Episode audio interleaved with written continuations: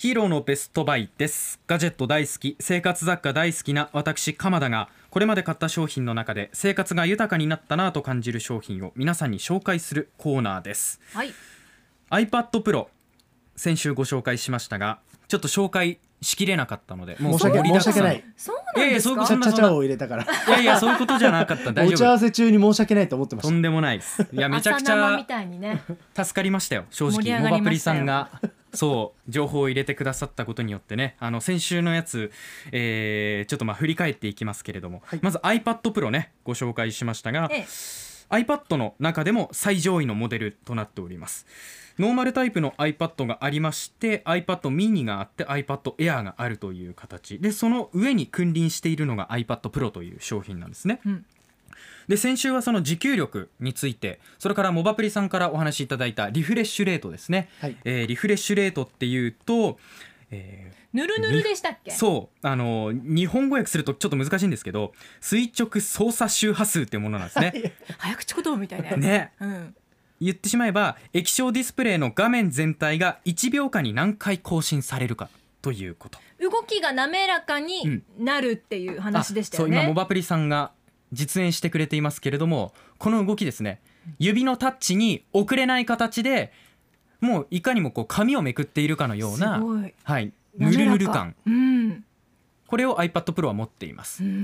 数値で言うとえー 120Hz はい。っていうね数値になっているんですけれどもあこのぬるぬる感が本当にね iPad Pro の一つ見どころではあるんですが、じゃあこれを生かしてどんなことができるかっていうお話なんですけど勉強とかね資格試験とかの僕相性すごくいいなってうんうんうん。iPad Pro は思っています。どういうところがですか？気になりますよね、まず iPad Pro そもそも Apple Pencil 第2世代と呼ばれる、えーまあ、ペンが使えるんです。うん。タブレットに直接書き込むことができるペンなんですけれども、まあ、これ別売りになっているんですが、従来のペンシルと違って、はい。iPad にピタッとつくんです。ちょっと音。こんな感じでねあ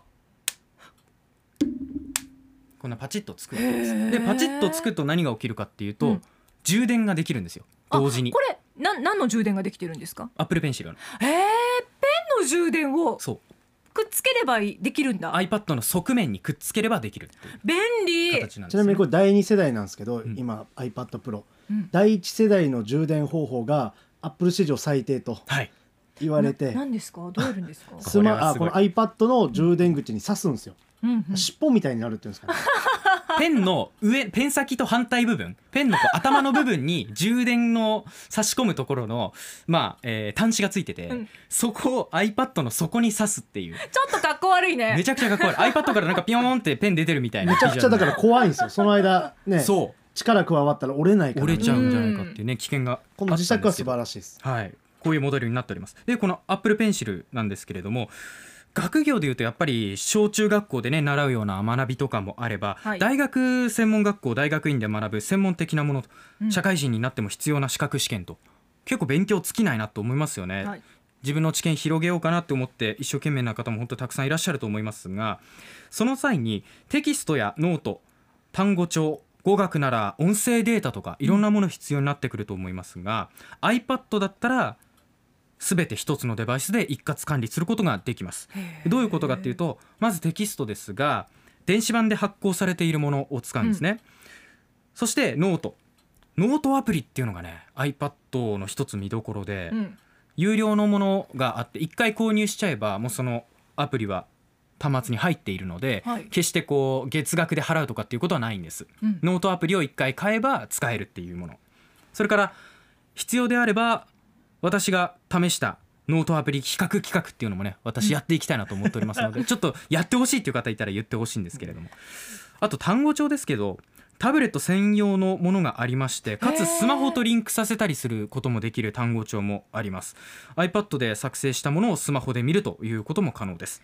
さらにさらに赤シートお世話になった方多いと思いますが。書いてね赤ペンでいろいろやりましたよ。オレンジで書くと赤シートで隠した時にその部分だけ消えると、うん。で暗記するっていうことあったと思いますが。赤だとちょっと見えちゃうのよね。そうなんですよ。赤だとちょっと見える オレンジが絶妙なんですよね。ありますよね赤シートで隠す専用のアプリもあります。だから自分が覚えやすい方法を選択できる。そして音声データについてもこれもともとそもそも iPad Pro って電子機器なので音声データダウンロードしちゃえば一発ということで簡単に1台に収められる本当に素敵なものだと私は思ってます、あとテキストなんかはねスクリーンショットしちゃえば画像を保存してノートに貼り付けていくっていうことをできて、ん。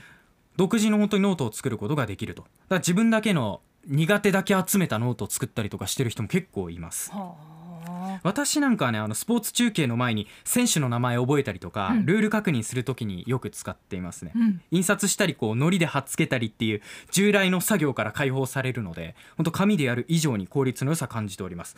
でペンなんですけれどもペンで何かを書くときに画面が手に当たって反応しちゃうんじゃないかっていうちょっと心配あると思うんですよ。そううまく書けるのかなってありますよ思っねてるんですよこれね本当不安の方いると思うんですけど実は本当そんなことなくて最近のタブレットこと iPad Pro においては大変性能がいいのでペン先以外で反応するっていうことはほとんどありません。うん。で紙に書いている時と同じ書き心地、うん。だからこう、えーなんていうのかな手で言うところのペンを持った時に、まあ、小指の下あたりうん。がちょっとこう紙にねついちゃうっていうことあると思うんですけど鉛筆で書くと汚れるところよね。汚れるところそう真っ黒になるところありりますよね、あれがタブレットについちゃうと反応するんじゃないかという懸念あると思うんですが、ありません。大丈夫。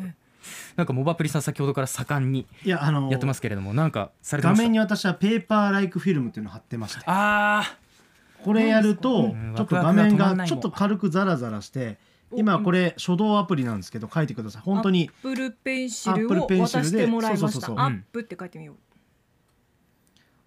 おおなんかツルツルした筆文字書き心地ではなくんうんうん。ちょっと摩擦が入ることで。本当。ちょっと画面のクリアさは失われるんですけど書き心地重視で私はこれやこってます。れいいですよね。思い描いていた通りの字が書ける。って思いますよね。そう。そこなん面です白い。そこなんですよ。で先ほど申し上げたリフレッシュレートの話ですけど、うんうんうん。ペン先と画面が触れてブーって引っ張ってった時に、はい。まあい遅れずにうん。ついてくるっていうあの感覚ですよねちょっとこうリフレッシュレートが低いと例えば 60Hz とかだと、うん。ペンで書いた時に後から画面に記入される感覚ほんとちょっとだけずれるんですよ。うん。書かれる文字とペン先のタッチした軌跡がちょっとだけ遅れるんですけど iPad Pro だとその遅れが全くないのでもう本当にリアルに紙に書いてる時と遜色ない。へえよくお店なんかでサインしてって言われうてん。出されるあ電子パッドにやる時ってすごくずれてぐちゃぐちゃになっちゃうじゃないですか。そうあれとは全然違う。全然違うんです。あのまたディスプレイのコーティングも、まあ、安いタブレットとかだとガラスが分厚くて実際指が触れてる面と表示される面にちょっと、なんだろうな幅があるので、うん。ずれてるように見えるんですけど、iPad Pro とかはそういうこともないしリフレッシュレートも今言ったように、まあ、すごくスムーズに動くので本当にもうなんか遜色ないから漫画家さんとかも今これで書いてたりとか。へえすごいですそのプロなんですよね。この技術本当にメモ帳の代わりに持ってノートの代わりに持つっていううん間違いことができるわけです商ね品であります。本当にたくさんね紹介したいことがあるのでもしかしたら第3弾第4弾とかね いくかもわかんないですけれどももしそういう声があれば行こうかなと思っております。ちょっと長くなっちゃいました。以上今日のヒーローのベストバイでしたアップのポッドキャストを最後までお聞きいただきありがとうございました。生放送は平日朝7時から FM921 AM738 RBC ハイラジオ。県外からはラジコですお楽しみください。